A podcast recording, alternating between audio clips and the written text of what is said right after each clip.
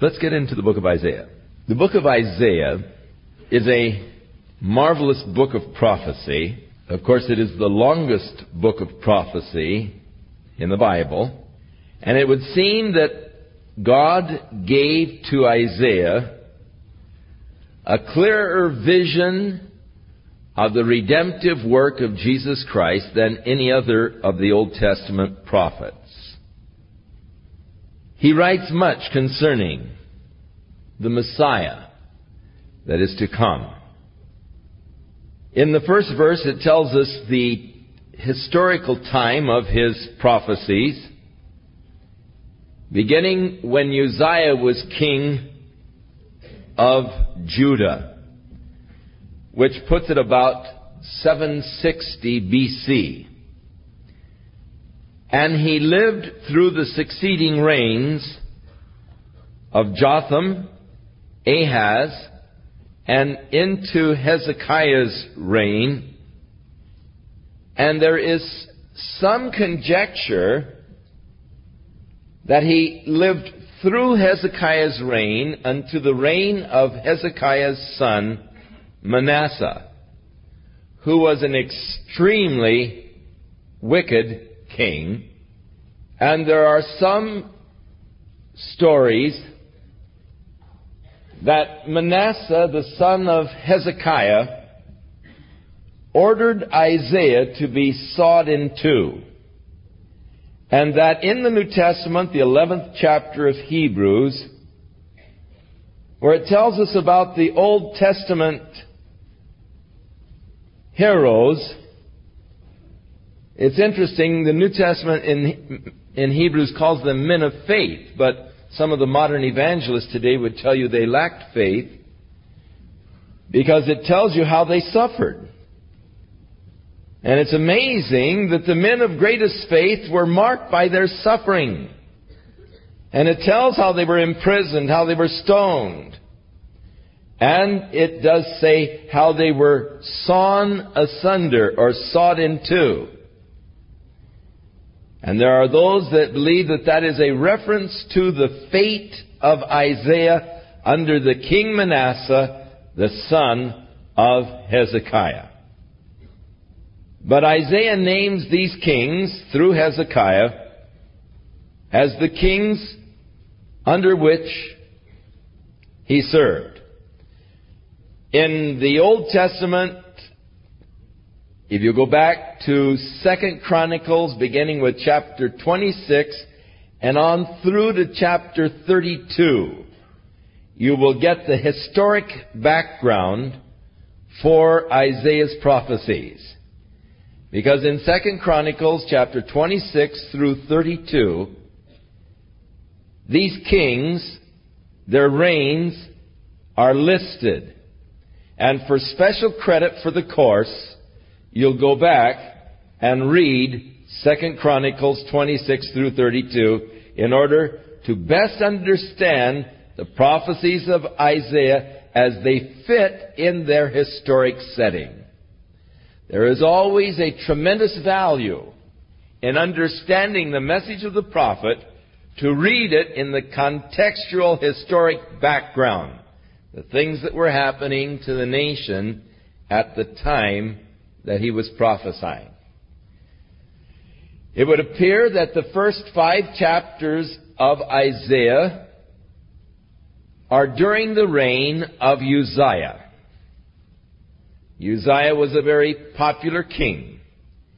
In chapter 6, Isaiah records the death of Uzziah and the resultant effect that it had upon his own life. So the first five chapters are probably written during the time of the reign of Uzziah, who was a very popular king, a very prosperous king over Judah. So it is the vision of Isaiah, the son of Amos, which is not the same as the prophet Amos, different Greek or Hebrew word, that he saw concerning Judah, Jerusalem, in the days of Uzziah, Jotham, Ahaz, Hezekiah, the kings of Judah. Now it's as though man isn't listening anymore. It's as though Israel isn't giving heed to the word of the prophet. So he calls unto the heavens and unto the earth to hear. Have you ever sat in a conversation and you're talking and you look up and no one's paying any attention to what you're saying? You know, they're, they're in conversation and you discover that you've just been talking and, and no one's paying any attention. Quite often in a restaurant, you know, I'll be talking, then I'll look up, and no one's paying any attention to what I say. So I pick up the vase of flowers in the middle and I say, now as I was saying, I really think that, you know. And it's like people aren't listening anymore, so he says, Hear, O heavens! Give ear, O earth! Man isn't listening to the Word of God. So he's calling the heavens and the earth to bear witness to what the Lord hath spoken. And God gives here his indictment against the nation of Judah. Now it is interesting that as you read it in its historic context, Uzziah was a fairly good king. It would seem that under his reign there was an outward revival among the people. They were going to temple. They were observing the Sabbath, and under Uzziah's reign, they were also observing the feast days, the Passovers and all. And though there was an outward form of religion, yet the Lord is calling out to the nation because underneath of it, God had this indictment against Judah at the time. I have nourished and brought up children and they have rebelled against me. So God's first indictment is that his own children have rebelled against him. It is interesting that God gives this figure of father and children to the nation of Judah at this time even as we still see the same figure as we are children of God. But God said He has nourished these children, but they've rebelled against Him. I've brought forth these children, I've nourished them, and now they're rebelling against me. They've become worse than animals. For the ox knows his owner, and the ass his master's crib. But Israel doth not know, my people doth not consider. In other words, at least an animal has enough innate sense. An ox, and we say a dumb ox, but an ox has enough sense to know his owner. A donkey has enough sense to know his master's crib. A few years ago in Jerusalem, a crime was committed, and the criminal, in escaping, left his donkey at the scene of the crime. And the detective, who happened to know a little bit of scripture, who was examining the case, came and said, Well, just turn the donkey loose. And he followed him and led him to his master's crib and the man was apprehended. Donkey has enough sense to know his master's crib. But God said, Israel doesn't know. My people do not consider. They have not taken God into consideration that God has been providing for them. They don't know me, God is complaining. As I said this morning, how long would you keep a dog if it would attack you viciously every time you went in your backyard. He didn't know his owner. He didn't know who was buying the dog food. You'd have to throw his food out the window. Where every time you go out in the backyard, he'd come attacking you viciously, biting at you. But yet, if strangers or a burglar would come into the yard, he'd go up wagging his tail and greeting him. How long do you think you'd keep a dog like that? Well, I'll tell you, I'd get rid of a dog like that in a hurry. Think how patient God has been with some of you. Think of how long suffering God is. Even an animal has enough sense to know his owner, to know his master's crib, to know where his provisions are coming from. But God says, My people haven't considered. Israel doesn't know me. The third indictment that God has against them is that they've become a sinful nation, a people who are loaded down with iniquity. They are a seed of evildoers, children that are corrupters. They have forsaken the Lord. They have provoked the Holy One of Israel unto anger, and they have gone away backwards, or they have backslidden. They've gone away backwards from God. They're not going forward toward God, going backward from God. What a heavy indictment God lays upon them here. And then God questions, why should you be stricken anymore? Now they had already been suffering. The condition of the nation was vastly deteriorating, weakening. Their enemies had been coming in. They had lost a vast amount of their treasure. They had lost a vast amount of their cities. They were in a period of decline. And God said, why should you receive any more stripes? Why should you be stricken any more?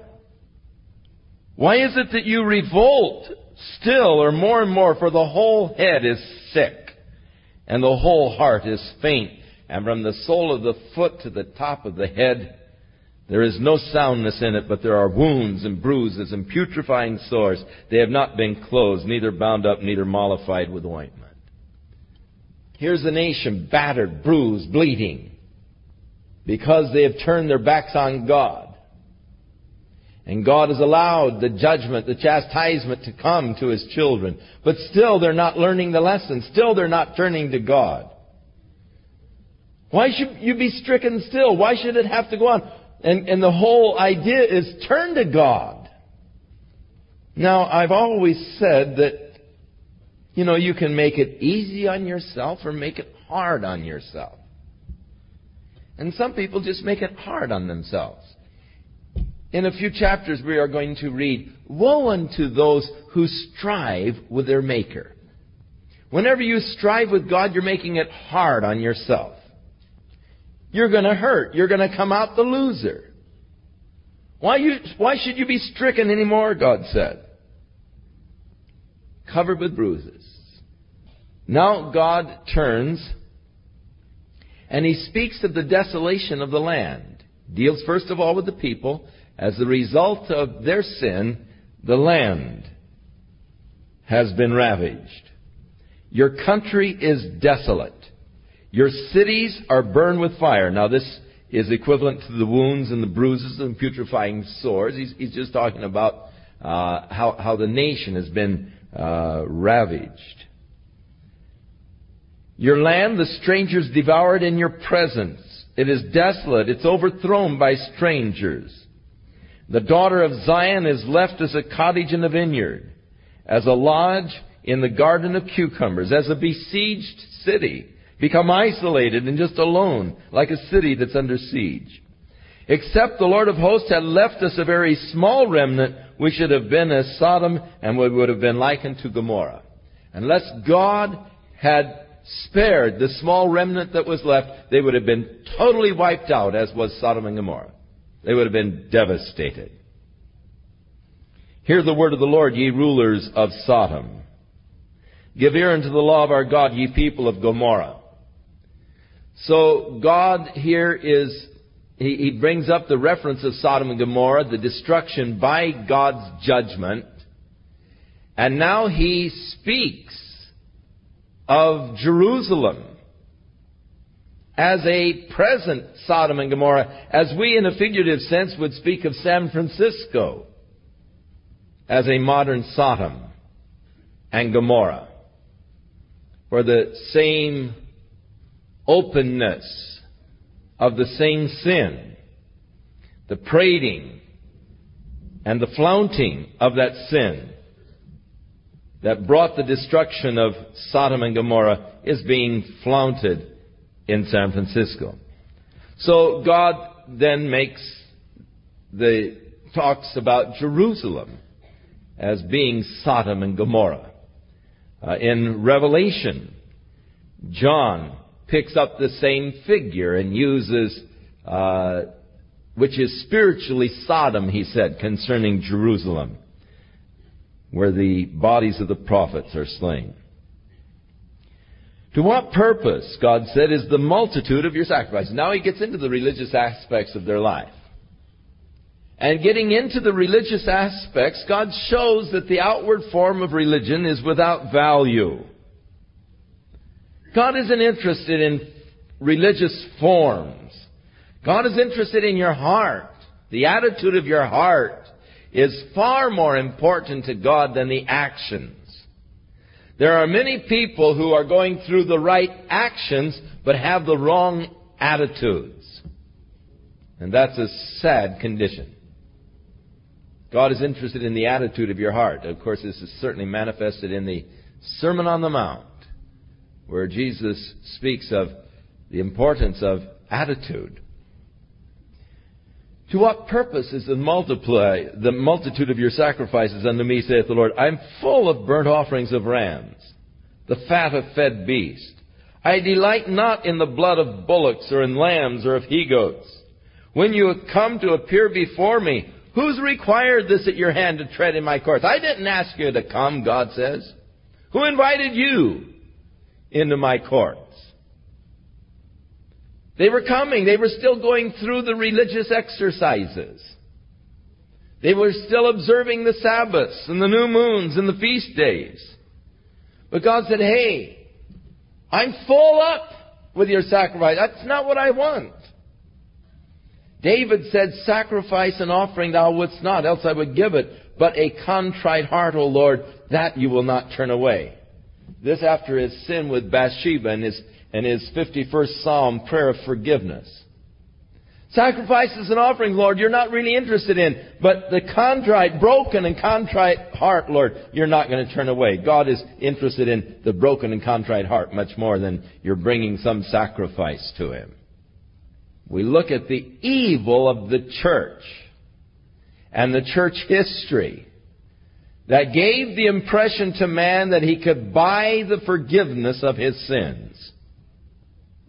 That it's all right just as long as you make a healthy contribution. You know, we'll pat you on the back and say, fine fellow. Sit down here in the front row, you know. Got your name with a gold star on the, or on the window, crystal. You got your name over here, you know. You've donated. You're in good standing. It's been the curse of the church to make men feel comfortable, thinking that because of their contributions at all, that they're well accepted and God has an open door policy. Not, God's interested in the heart. God said, hey, I've had it up to here with sacrifice. I didn't ask you to come in. Who invited you into my courts? Who required you to come along? Don't bring me any more these vain oblations your incense is an abomination unto me. And the new moons and the Sabbaths and the calling of the assemblies, I cannot away with it. It's iniquity even in your solemn meetings, even in your sacred services. They're just filled with iniquity. Your new moons and your appointed feasts my soul hates. They are a trouble. I'm weary to bear them. Oh, how God is just so sick of the religious forms if your heart isn't in it. And when you spread forth your hands, now of course this is in their prayer. As they would come to the time in the solemn assembly to pray, they would spread forth their hands to heaven. And God said, when you stretch forth your hands, that is in prayer, I will hide my eyes from you Yes, when you make many prayers, I will not hear, for your hands are full of blood. The president of the Southern Baptist Association got into a lot of trouble recently for a careless statement that he made concerning whose prayers God hears. But here God himself declares that there are certain prayers that he's not going to listen to. People who are spreading forth their hands towards God. But God said, hey, I'm not going to hear. Why? Because your hands are full of blood. God does answer prayer. That's the basic thrust of prayer. That's why we continue to pray, and that's our encouragement for prayer. But it is true that there are prayers that God doesn't hear. David said, If I regard iniquity in my heart, the Lord does not hear me when I pray. In the 60, 59th chapter of Isaiah, it says, God's hand is not short that he cannot save, neither is his ear heavy that he cannot hear, but your sins have separated between you and God. Here God is saying, when you stretch forth your hands, that is to pray, and you offer your prayers, I'm not going to hear them. For your hands are full of blood. Wash yourselves. Make yourself clean. Put away the evil doings from before my eyes and cease doing evil. Learn to do well. Seek judgment. Relieve the oppressed. Judge the fatherless and plead for the widow. So the things that God was really concerned about is that they would really seek an honest judgment. That they would relieve the oppressed people. That they would give a true judgment to the fatherless and to the widow.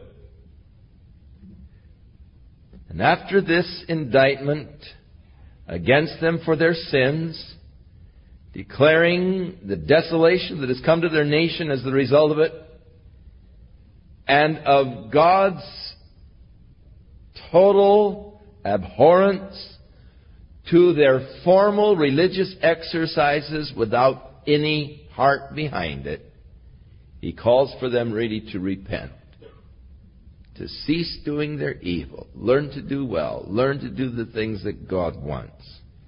It is interesting that God didn't want the sacrifices, God didn't want the offerings or whatever that were being brought to him. He wanted them to start living right to deliver the oppressed. And so God said, Come now, let us reason together, saith the Lord.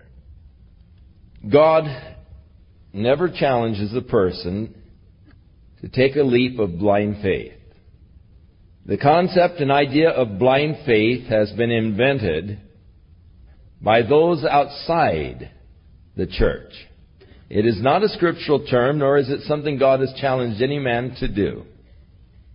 It is something that man is being challenged to do by the existential philosophers today. For the philosophy of existentialism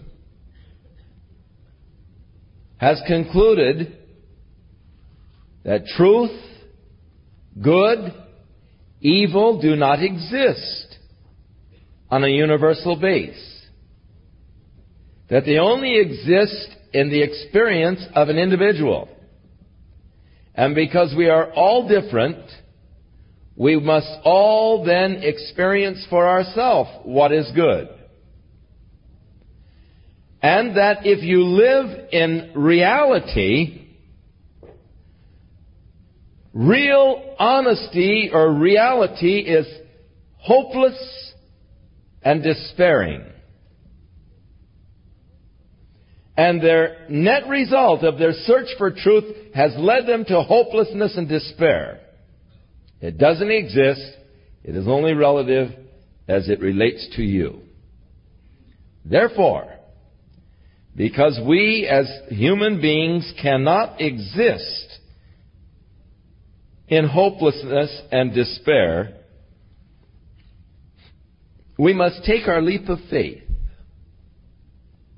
blind faith, hoping that we might find something to sustain us when we land. No guarantees, but you've got to experience, you've got to take your leap of faith. And they start talking about the ultimate experience, the search for that ultimate experience. Take your leap of faith. Maybe you can discover it. One of the professors in Germany had so many students commit suicide that were taking his course started interjecting into his lessons, we don't know that suicide is the ultimate experience. Now, it may be, but we're not sure of that. Of course, Huxley thought that the ultimate experience would be to die on a wild LSD trip. So as he was dying, he took a large dose of LSD. He thought that was the ultimate experience. It probably was. Hopelessness and despair, but you can't live in that, so you've got to take a leap of faith into a non reasoned religious experience. Now that is why the Eastern religions, the mystics, the cultists, and so forth, are occultists, are so popular today. That's why some little guru with a high, whiny voice can say, "Yeah, flowers are lovely and all this," you know, and and everybody starts contemplating their navels and start chanting their own because somehow as they get into this transcendental meditation they get into an altered conscious state that they cannot explain, but they have a sense of well-being and a sense of peace and tranquility.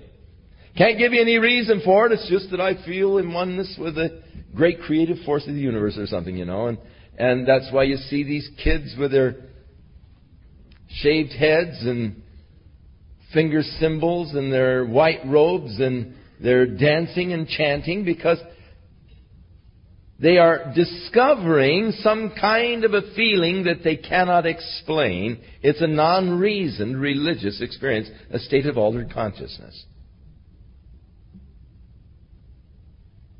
And that's what philosophy says we must experience. You've got to experience it for yourself. And thus you might discover what to you is relevant or meaningful or true. But God doesn't say, take a leap of blind faith.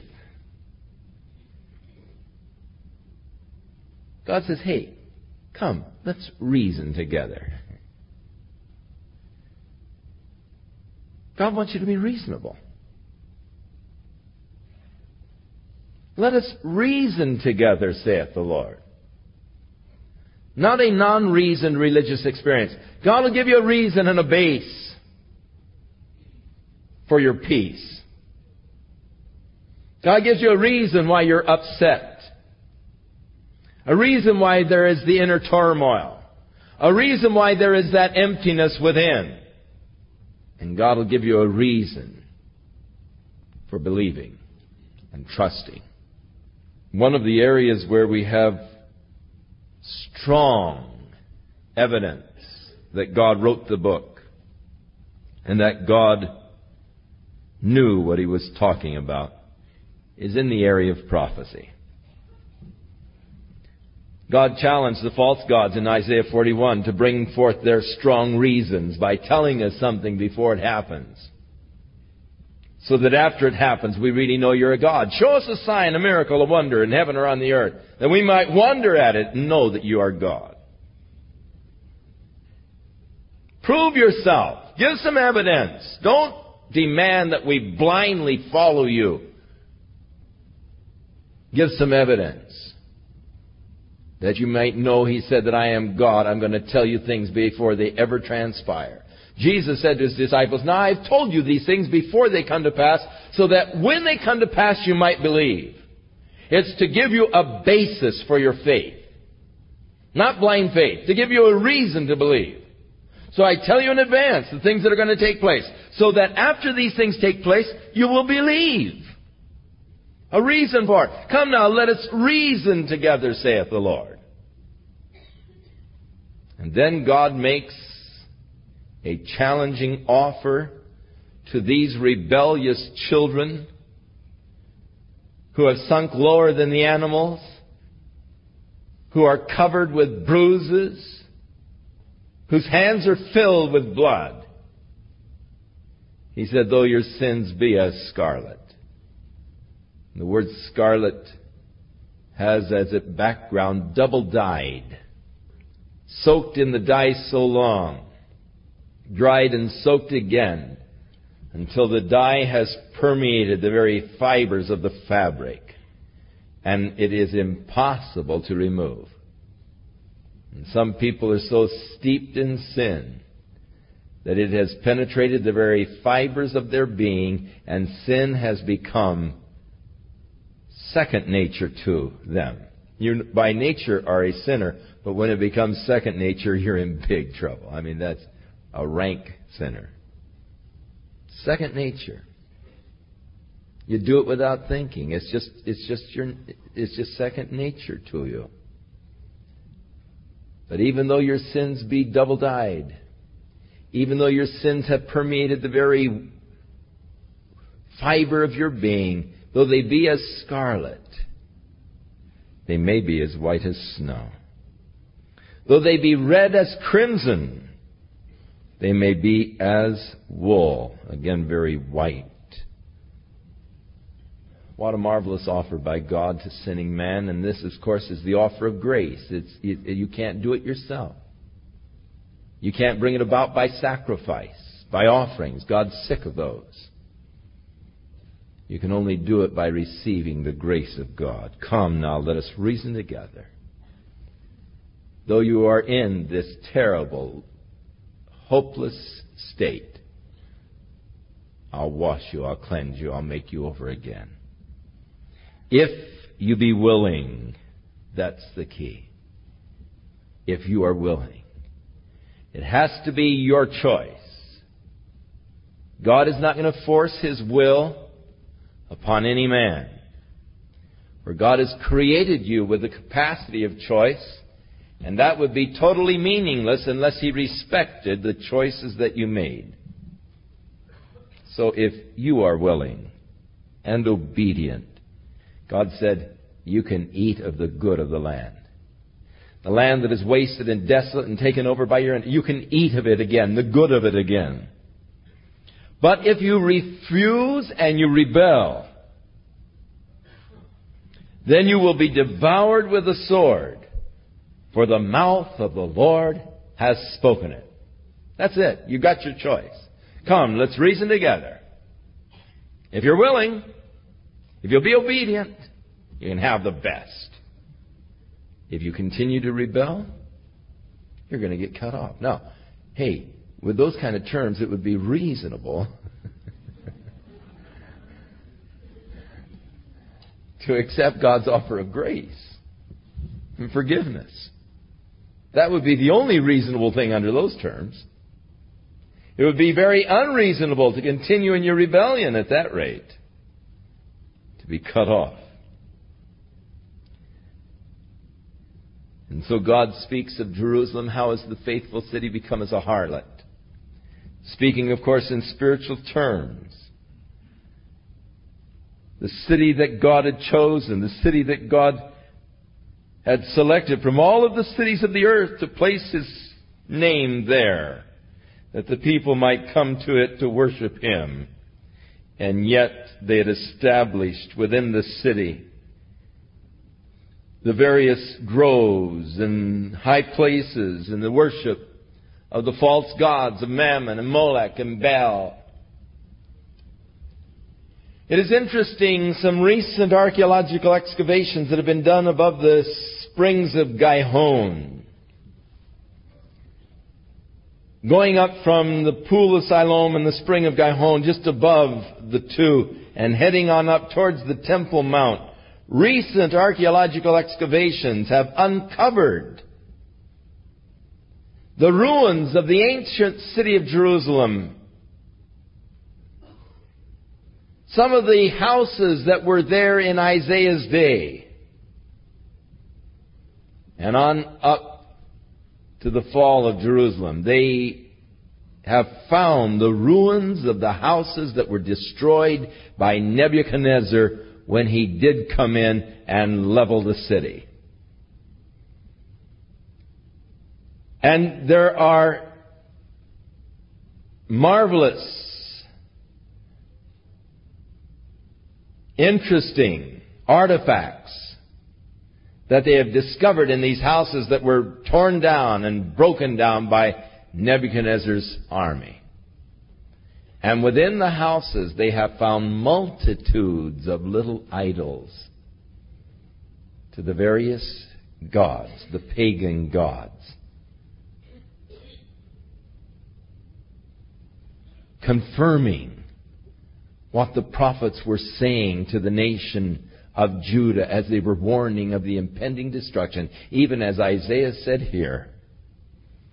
The faithful city has become a harlot because they've turned from the love of God, the true God, the living God. And as Jeremiah said, you have forsaken the fountain of living waters and you've hewn out cisterns that can't hold water.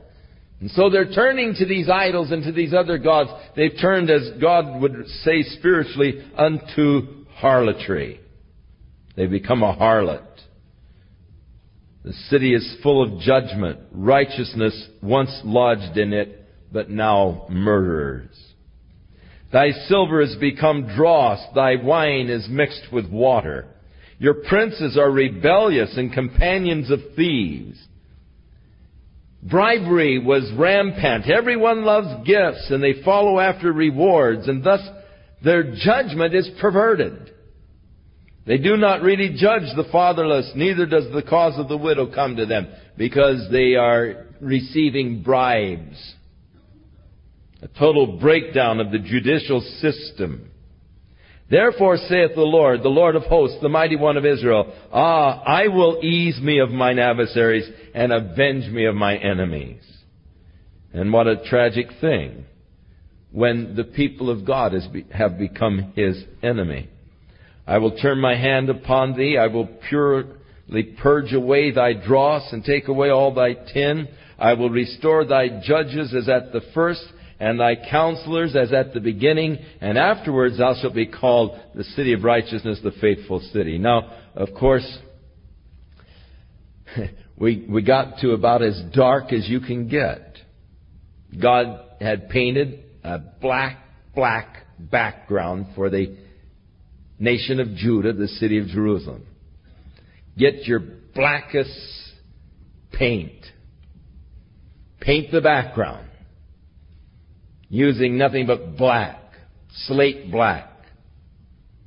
And now God takes, and in this black background, He begins to bring a shaft of light, a shaft of hope for the future. For God is going to cleanse their dross. And he will restore their judges as at the first, and your counselors as at the beginning. And afterwards, after the restoration, thou shalt be called the city of righteousness, the faithful city. Now she's a harlot. She's turned from God, but she shall become once again faithful unto her husband. Zion shall be redeemed with judgment, and her converts with righteousness. And the destruction of the transgressors and of the sinners shall be together, and they that forsake the Lord shall be consumed. For they shall be ashamed of the oaks which ye have desired, and ye shall be confounded for the gardens which ye have chosen. Uh, the oaks and the gardens were a couple of the different cultish religions that they had uh, embraced there in Jerusalem. They are referred to by other prophets also, worshiping under the trees and uh, planting these gardens and uh, using them for a form of worship of other gods. The strong shall be as a tow, and the maker of it as a spark and they shall both burn together, and none shall quench them. So, God will wipe out the iniquity. He'll destroy those who are guilty of iniquity, and the strong will be as a uh, tow, which is uh, sort of a um, the Hebrew word is to be cast off uh, as a flax, the residue that is cast off, actually. So it is a broken rope or a strand that is broken. And the maker as a spark and burning it, destroying it. Now chapter 2 is introduced again the word that Isaiah the son of Amos saw concerning Judah and Jerusalem. And now God takes him out to the future. And it shall come to pass in the last days, or in the latter days, that the mountain of the Lord's house shall be established in the top of the mountains, and shall be exalted above the hills, and all nations shall flow into it. So Isaiah goes from the dark, bleak history, and now he jumps forward to a day yet future when Jesus Christ, the Messiah, comes and establishes the kingdom.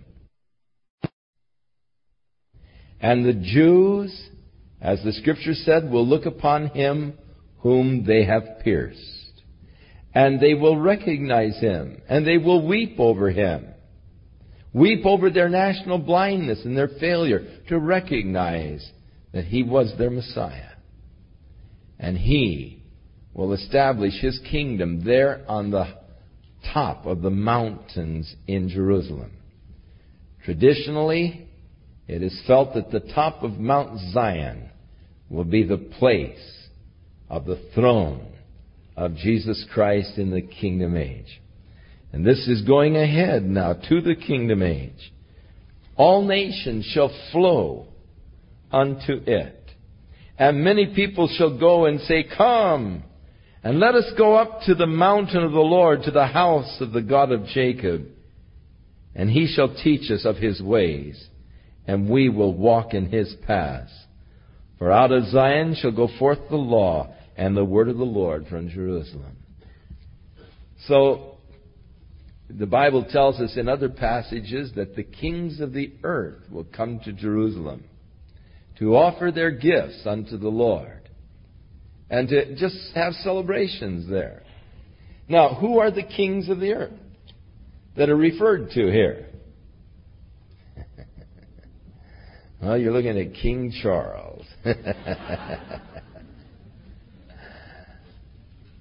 In Revelation chapter 1, as he speaks of Jesus Christ, he said, Unto him who loved us and gave himself for us, and hath made us unto our God kings and priests, and we shall reign with him on the earth. To the church he said, He that overcometh will I grant that he shall sit with me on the throne of my kingdom, even as I have sat down at the throne of my Father's kingdom. And they shall rule over the earth with a rod of iron. And then in Revelation chapter 5, as the Lamb takes the scroll out of the right hand of him who is sitting upon the throne.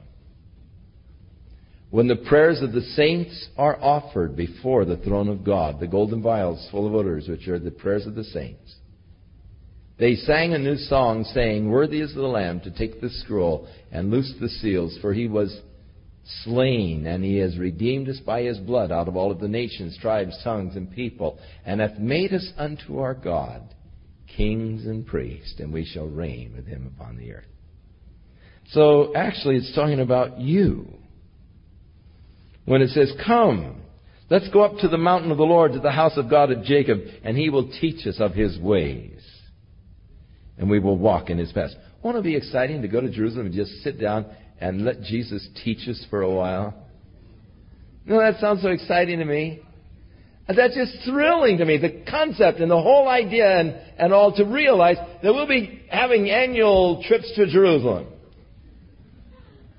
Just to sit there and to listen to the Lord expound the love and the grace and the goodness of God unto us. The law of the Lord. He will teach us of His ways for out of Zion shall go forth the law and the word of the Lord from Jerusalem. And he shall judge among the nations, and shall rebuke many people, and shall beat their, they shall beat their swords into plowshares, and their spears into pruning hooks, and nation shall not lift up sword against nation, neither shall they learn war any more. O house of Jacob, come, let us walk in the light of the Lord. Looking forward to that glorious day when Jesus is reigning and the military budgets are used for agricultural development, beating their swords into plowshares and their spears into pruning hooks. Last year, over $1 trillion were spent throughout the world forging swords and spears, weapons of war. Military budgets of the world totaled over a trillion dollars last year. And this year, we're expanding our military budget. There are many who are warning that war is imminent. I have a personal friend who is a high ranking officer who has kept in touch with me. He's back in the Pentagon right now going through briefings. And he said, Chuck, we've never been closer to war before. He said, We're on the verge. And he said, Everybody is scared. But a day is coming when no one is going to have to fear war anymore. You're not going to have to fear mass destruction. You're not going to have to fear the exotic poison gases neutron, hydrogen bombs. They'll study war no more. The war colleges will all be closed. And the Lord will reign. Therefore, now God is, this is the blessing that's going to come, but before the blessing can come, there's going to be some rough times. Therefore, thou hast forsaken thy people, the house of Jacob, because they be replenished from the east, and soothsayers are like the Philistines, and they please themselves and the children of strangers. Their land also is full of silver and gold, neither is there any end of their treasures. Their land also is full of horses, neither in the end of their chariots. Their land also is full of idols, and they worship the work of their own hands that which their own fingers have made. So the idea of man worshiping and serving the creature more than the creator is brought up here. Men worshiping the works of their own hands more than the creator. What an apt description of humanism. And really, the materialism of the present day, where man has placed his value upon the material objects, the work of his own hands, rather than upon the Lord. God speaks of this time. And the mean man bows down, and the great man humbles himself. Therefore forgive them not. Enter into the rock. Hide thee in the dust for fear of the Lord, for the glory of his majesty. The lofty looks of man shall be humbled, and the haughtiness of men shall be bowed down, and the Lord alone shall be exalted in that day. For the day of the Lord of hosts shall come upon every one that is proud and lofty, and every one that is lifted up, and he shall be brought low. Now, this could very well be referring to the time after the exodus of the church. For when the church makes exodus out of the world, it's going to be a time of great world prosperity. For a time. At the beginning of the reign of the man of sin. People are going to be singing happy days are here again. Because this man is going to come in with a program of peace and of economic prosperity. And they will move in to take the wealth of the church that has departed. Now they're going to have this 20 acres and these buildings. my house, my car. They can have it all, you know. And suddenly you're going to have all of this extra thrown in to the whole economy. And, and you won't have the housing shortage in Orange County. There'll be a lot of empty houses for people to move into. People can grab a second car. And they're going to really get into a, a real materialistic kick because of all of these things that have been left. But then, after three and a half years, then God is going to bring down the proud. God is going to begin to smite the earth. The day of the Lord of hosts shall be upon every one that is proud and lofty, and upon every one that is lifted up, and they will be brought low. Upon all the cedars of Lebanon, and those that are high and lifted up, and upon the oaks of Bashan, upon all the high mountains, upon the hills that are lifted up, and upon every high tower, upon every fenced wall, upon all the ships of Tarshish, upon the pleasant pictures, the loftiness of man shall be bowed down, the haughtiness of men shall be made low, and the Lord alone shall be exalted in that day, and the idols he shall utterly abolish. And they shall go into the holes in the rocks and into the caves of the earth for fear of the Lord. Remember in Revelation, in the sixth seal, it said, And they cried unto the rocks and mountains, Fall on us and hide us from the face of the Lamb. For the day of his wrath has come, and who shall be able to stand? going into the holes, into the rocks, the caves of the earth, for the fear of the Lord and for the glory of His majesty, when He arises to shake terribly the earth.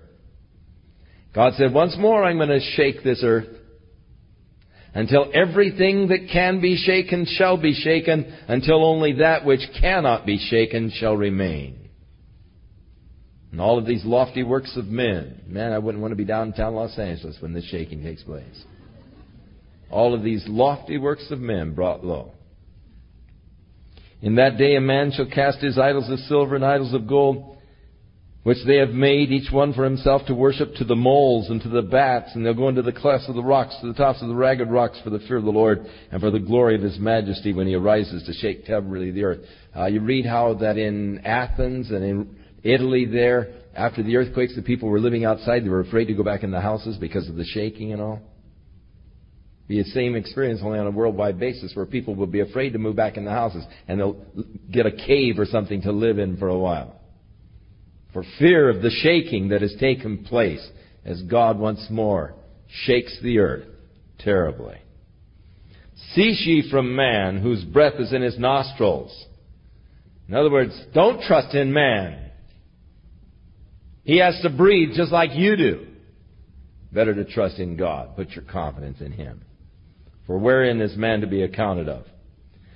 For behold, the Lord of hosts does take away from Jerusalem and from Judah the stay and the staff and the whole stay of bread and the whole stay of water, the mighty men and the man of war, the judge, the prophet, the prudent, the ancient, the captain of fifty, the honorable man and the counselor, the cunning artificer and the eloquent orator. And I will give children to be their princes and babes shall rule over them.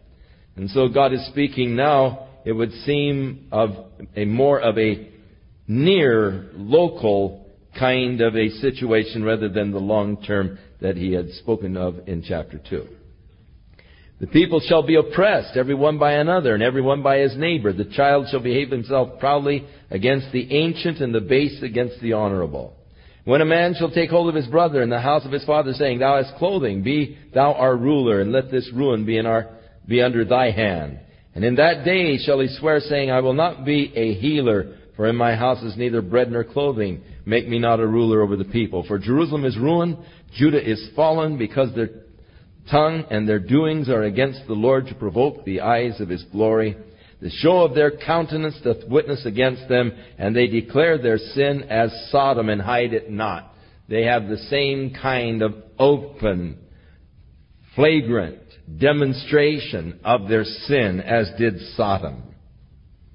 They don't seek to hide it, but they become very brazen in their desire for recognition. Woe to their soul, for they have rewarded evil unto themselves. Now say to the righteous, now he's to comfort the righteous. In the midst of all of the devastation that is to come, say to the righteous, that it shall be well with him. It's going to be well with you. When God shakes the earth, it's going to be well with you. For they shall eat of the fruit of their own labors. But woe unto the wicked, it will be ill with him, for the rewards of his own hands will be given to him. As for my people, children are their oppressors, women rule over them. O my people, they which lead thee cause thee to err, and destroy the way of thy paths. God's talking about the corrupted government at that time. Sounds sort of familiar. The Lord stands up to, the, to plead and stands to judge the people. The Lord will enter into judgment with the ancients of his people and the princes thereof, for ye have eaten up the vineyard, the spoil of the poor is in your houses. What mean ye? that you beat my people to pieces and grind the faces of the poor, saith the Lord God of hosts. Moreover, the Lord saith, because the daughters of Zion are haughty, and they walk with stretched forth necks and wanton eyes, walking and mincing as they go, and make a tinkling with their feet. Therefore the Lord will smite with a scab the crown of the head of the daughters of Zion, and the Lord will discover their secret parts. And that day the Lord will take away the bravery of their tinkling ornaments about their feet, and the cauls and the round tires like the moon, the chains and the bracelets, the mufflers, the bonnets, the ornaments of the legs, and the headbands, and the tablets, and the earrings, and the rings, and the nose jewels, and the changeable suits of apparel, and all of the mantles, and the wimples, and the crisping pins, pins, the glasses, the fine linen, the hoods, the veils. And it shall come to pass that instead of a sweet smell there shall be a stink, instead of a girdle a tear, and instead of a well set hair baldness, and instead of the stomacher a girding of sackcloth and burning instead of beauty. And thy men shall fall by the sword, and thy mighty in the war, and her gates shall lament and mourn, and she being desolate shall sit upon the ground. And here God is describing the judgment that is to come upon Judah and Jerusalem for their iniquity. Speaking of the proudness and of the material aspects of their lifestyles, but how things were going to be changed because they didn't take God into consideration in their lives. How Judah and Jerusalem were destroyed and ravaged by Babylon. Now the Lord looks on, I mean, uh, Isaiah looks on through the Lord to the future. In that day, seven women shall take hold of one man, saying, We will eat our own bread, we'll wear our own clothes, only let us be called by your name to take away our reproach. It was a reproach to a woman in those days, of course, not to bear a child. But there will be a shortage of men, so seven women will take hold of one man and say, Hey, we'll take care of ourselves. We'll provide our own food and everything else, but we, we want you to take away our reproach and give your name really to our child. But in that day shall the branch of the Lord be beautiful. The branch of the Lord, of course, is one of the terms by which Christ is described. The branch of Jehovah. He is called actually the branch of David and um, Jehovah's servant, the branch in Zechariah. And um, the, the term branch is used many times in reference to Jesus Christ. In that day shall the branch of the Lord be beautiful and glorious, and the fruit of the earth shall be excellent and comely for them that are escaped of Israel. And it shall come to pass that he that is left in Zion and he that remaineth in Jerusalem shall be called holy, even every one that is written among the living in Jerusalem when the Lord shall have washed away the filth of the daughters of Zion, and shall have purged the blood of Jerusalem from the midst thereof by the spirit of judgment and by the spirit of burning.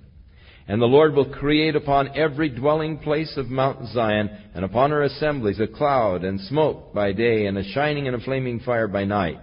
For upon all of the glory shall be a defense.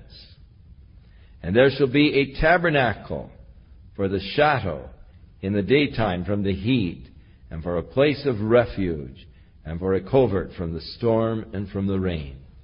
So going ahead again from the darkness of the impending judgment and the long period of time in which the Gentiles shall rule to the day of the Lord when he shall once again rule and Israel and Jerusalem shall be blessed and the center of God's righteous reign upon the earth. Now in the fifth chapter, the Lord takes up a parable of a vineyard in which he likens Judah or Israel, the nation, his people, unto a vineyard. Now I'm going to sing to my well beloved a song of my beloved, touching his vineyard. My well beloved hath a vineyard in a very fruitful hill. He fenced it, he gathered the stones out of it, and you that have been over know what a job that is to gather the stones out of the vineyard. And you see how that they gather the stones and make uh, walls with the stones and terraces with the stones. There at the vineyard, and you that have been there get, get a good mental picture of that. And he planted it with the choicest vine. He built a tower in the midst of it. Some of these watching towers you'll still discover over there as you go through the land. They, they have these towers where during the summer season the people move out of the cities and onto the plots of ground that they own in the country. And on these plots of grounds they have these towers. And in these towers are the living quarters for the family. And while they are uh, taking care of the crops and harvesting during the summer and autumn period, they live in these towers out in the midst of the fields. And the towers, of course, also serve as watchtowers where they could watch over their land from people who would come and try to steal the fruit of the land. So um, he built a tower in the midst of it, and also he made a winepress therein. And he looked that it should bring forth grapes but it brought forth wild grapes. And now, O inhabitants of Jerusalem and men of Judah, judge. I pray you between me and my vineyard. Now you determine, you make the judgment. What could have been done more to my vineyard than, than I have not done in it? In other words, God said, what more could I have done for the people? I brought them into the land. I established them there. They built and established their cities. They planted it. And I did everything for them. What more could have I done for them that I haven't already done? Judge. Wherefore, or why is it that when I looked and it should have brought forth grapes, that it brought forth wild grapes?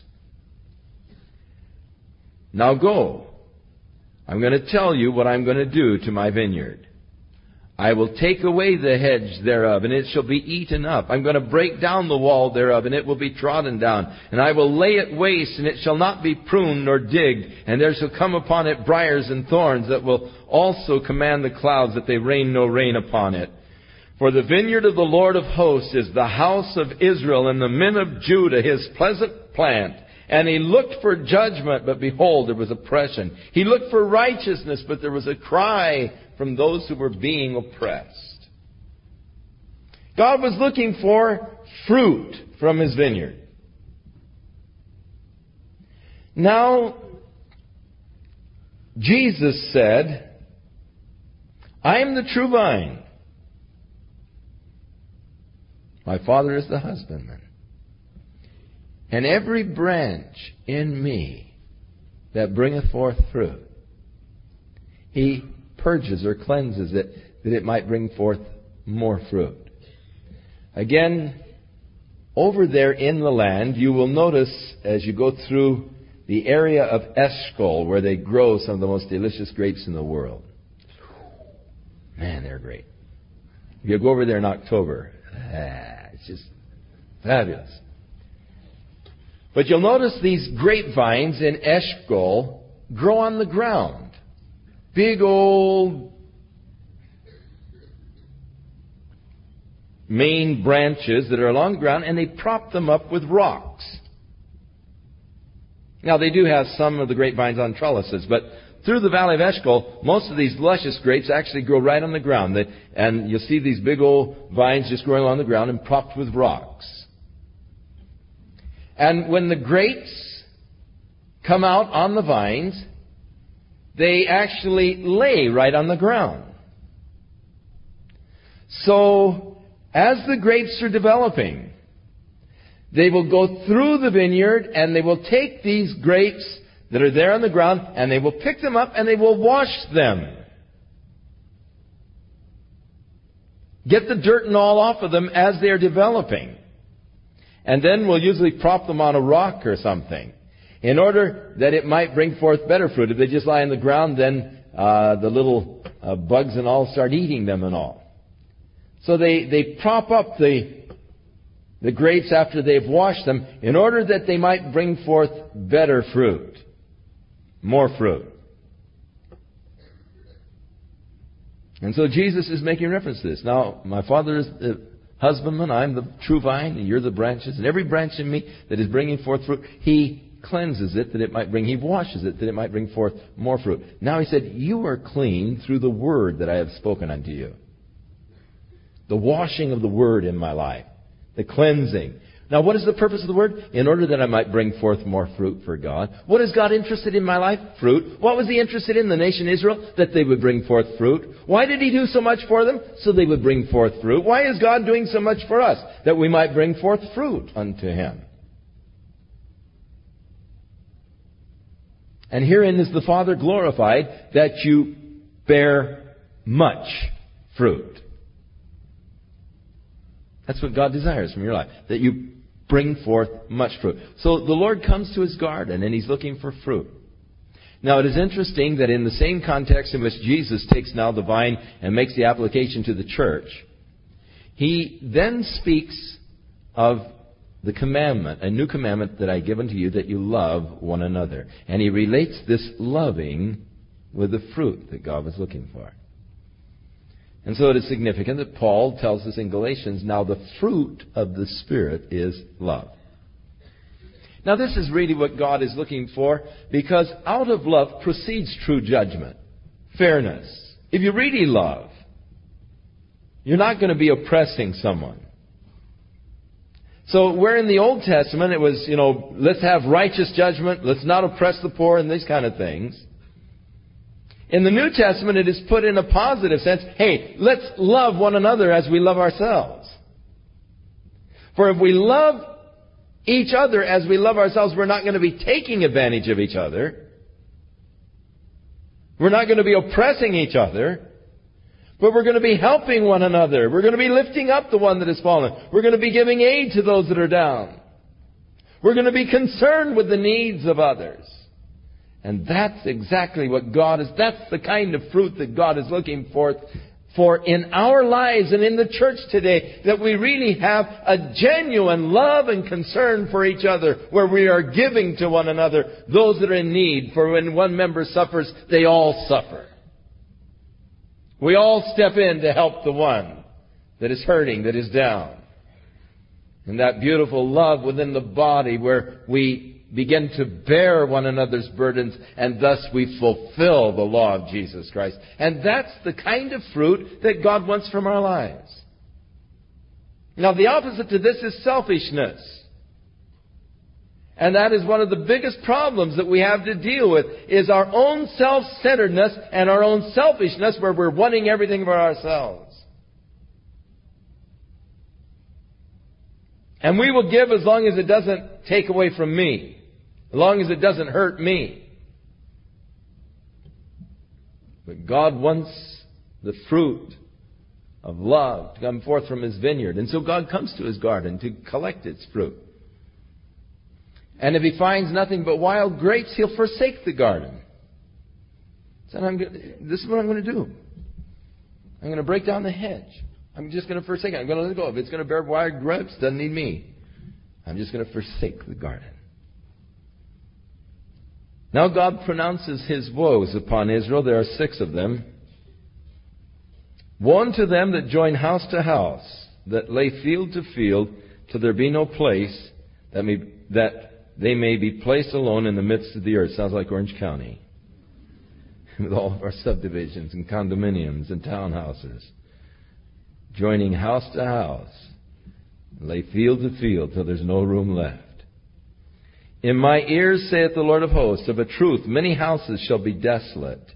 Even great and fair houses will be without inhabitants. And the land will no longer produce. The, the land will be worn out.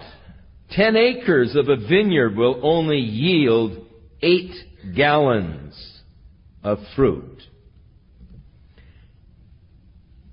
And 86 gallons, a homer, of the seeds will only yield about a bushel. So, real famine conditions. Woe unto them, second woe, that rise up early in the morning that they may follow strong drink. That continue tonight. The description of the alcoholic, really, until the wine inflames them. When you really get to the real alcoholism is when you start drinking the moment you get up in the morning. Take the first drink, get your day started. Boy, that, that's the sign. It, it, it, that's the sign of, of real alcoholism. When you get to that point, you are a full fledged alcoholic. You need to get the day started with a drink. Woe unto them. Until the wine inflames them, and the harp, and the viol, and the tabret, and the pipe, and the wine are in their feast, but they regard not the work of the Lord, neither consider the operation of his hands. People are just looking for entertainment and pleasure, but they don't really give God a consideration in their life. Therefore, because of this, because people have become pleasure mad, have not regarded God in their lives, God has given them over to captivity, because they have no knowledge, and their honorable men are famished, and the multitude is dried up with thirst. Therefore hell hath enlarged herself and opened her mouth without measure, and their glory and their multitude and their pomp, and he that rejoiceth shall descend into it. And the mean man shall be brought down, and the mighty man shall be humbled, and the eyes of the lofty shall be humbled, but the Lord of hosts shall be exalted in judgment, and God that is holy shall be sanctified in righteousness. And then shall the lambs feed after their manner, and the waste places of the fat ones shall strangers eat.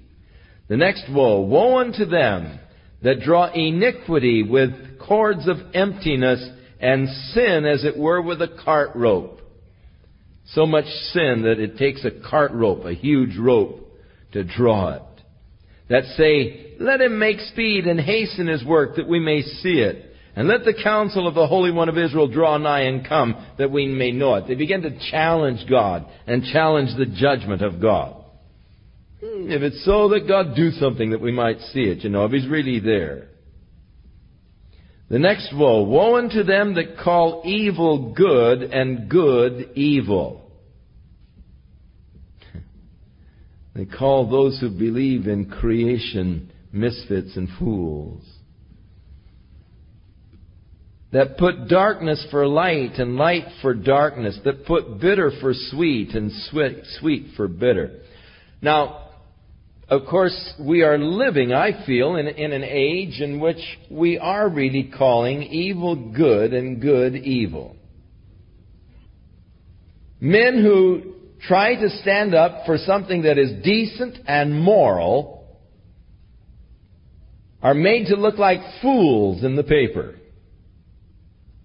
If people who are interested in decency and morality get together and decide to do something about child prostitution, child pornography, and some of these other things, then the papers begin to, you know, say, oh, you know, a threat of Nazism or something, you know, and here they're wanting to rule, and they have pictures of Khomeini, and, and, you know, they make them look like a bunch of, uh, half-witted idiots, you know, that are trying to uh, force moral standards, their own moral standards, upon everyone. All we're saying is, hey, we like to have a decent place to live. We don't want our children to be exposed to the Playboy cover girls when they have to go to the store to buy a quart of milk. We don't want them to have to deal with the wicked, vile imaginations of perverted men when we send them out to the playgrounds. We want some laws that will really deal with these perverted men who want to display themselves and shock these precious little daughters of ours who are eight and nine years old. We feel that the sickos ought to be put away and should not be a threat to our children. And so we're made to look like a bunch of fools, and prudes, and idiots. Yet, the gay community gets together and they have a large banquet in Los Angeles to raise funds in order to lobby for certain legislation that will bring a liberalization for their activities. And Governor Brown comes and speaks, and the papers herald it as a glorious event, a step of progress for these people. And you don't find a lot of overtones and threats in the papers and, you know, of, of oh, evil is going to take place because, you know, the gays have had this big fundraising dinner and they're going to be able to now have money to lobby against uh, legislation that would restrict and restrain their activities to their own kind. But this is heralded, you know, in the paper as a marvelous thing. Woe unto those who call good evil and evil good. The editors of our liberal press today. Boy, it's right there. I could go on, but I won't. It's easy to climb on your little box and really wail. Woe unto those who are wise in their own eyes and prudent in their own sight. Men who do not look at themselves in the light of God. Men who do not judge themselves by God's standards, but by their own standard. The sixth woe and the last. Woe unto them that are mighty to drink wine, men of strength to mingle strong drink, which justify the wicked for a reward, and take away the righteousness of the righteous from him. God is talking here about the legislators and the judges and it is interesting that the highest alcoholic consumption in the United States is in Washington, D.C. The highest consumption per capita is in Washington, D.C. I think that's tragic. All of the lobbying which justify the wicked for a reward take away the righteousness and the righteous of the righteous from him. A lot of these edicts that are coming from these boozed legislators and judges and all, and it's tragic. But you don't have to go to Washington to find it. You can find it right here in your own local community. You know, it might be a good idea that you examine some of the judges that are sitting on the bench. Now, I don't blame them for becoming alcoholics. I wouldn't want to be a judge. I wouldn't want to have on my conscience the things that they must have on theirs. And you got to do something to live with yourself and sleep at night. So I, I don't blame them for becoming alcoholics. If I weren't a Christian, I'd probably be an alcoholic too. How else are you going to cope with this stupid world? But woe unto them. Therefore, as the fire devoureth the stubble, and the flame consumes the chaff, so their root shall be as rottenness, and their blossom shall go up as dust, because they have cast away the law of the Lord of hosts and despised the word of the Holy One of Israel. Therefore is the anger of the Lord kindled against his people, and he hath stretched forth his hand against them, and hath smitten them, and the hills did tremble, and their carcasses were torn in the midst of the streets. For all of this his anger is not turned away, but his hand is stretched out still. Still, God has brought his judgment, but he's not through yet.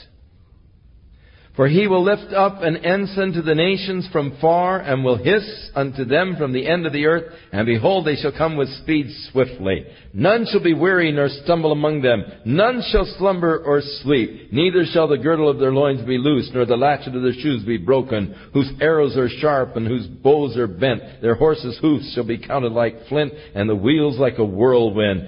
Their roaring shall be like a lion, and they shall roar like a young lion. Yea, they shall roar and lay hold of the prey and carry it away safe, and none shall be able to deliver it. And so, Judah, Jerusalem was carried away captive unto Babylon. And in that day they shall roar against them like a roaring of the sea. And if one look unto the land, behold, darkness and sorrow, and the light is darkened in the heavens thereof. So, the opening of Isaiah, the opening judgments of God that are proclaimed, plus always the glorious light at the end of the tunnel. When God has finished with his judgment, the glorious kingdom that is coming. And so we will continue next week some fabulous prophecies as we get into chapters 6 through 10, we begin to see the glorious light of the coming Messiah as he begins to make the predictions of that one that God is going to send who will establish a righteous kingdom and bring forth righteous judgment upon the earth. Shall we stand? The Bible study tonight can have one of two effects upon you, and all depends on what you are. Blessings unto the righteous. You'll eat of the fruit of the land. Woe unto the wicked. You think it's bad now? It's going to get worse.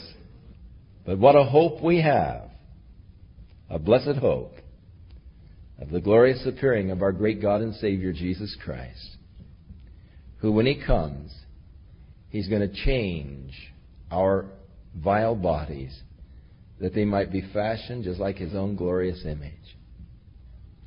And as we get to the 26th chapter, we find the glorious promise of the Lord taking away his people and hiding them while this time of his indignation and wrath is poured out upon the earth.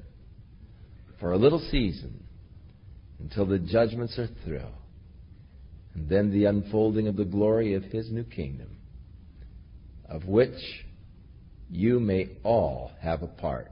It's up to you. Come now, let us reason together, saith the Lord. Why should he have to lay more stripes upon you? What's it going to take to turn you around? What's it going to take to awaken you to God's love and that which God wants to do for you if you'll just give him the chance? Though your sins be as scarlet, they may be as white as snow. God is willing tonight to wash you and to cleanse you from every sin, from all iniquity. He's willing to make you over a new person. He's willing. But that's not enough. You must be willing too. If you are, I'd encourage you just go back to the prayer room. Get on your knees before God and say, God, be merciful to me, a sinner. He will. And though your sins be as scarlet, you can walk out of here tonight as white as snow.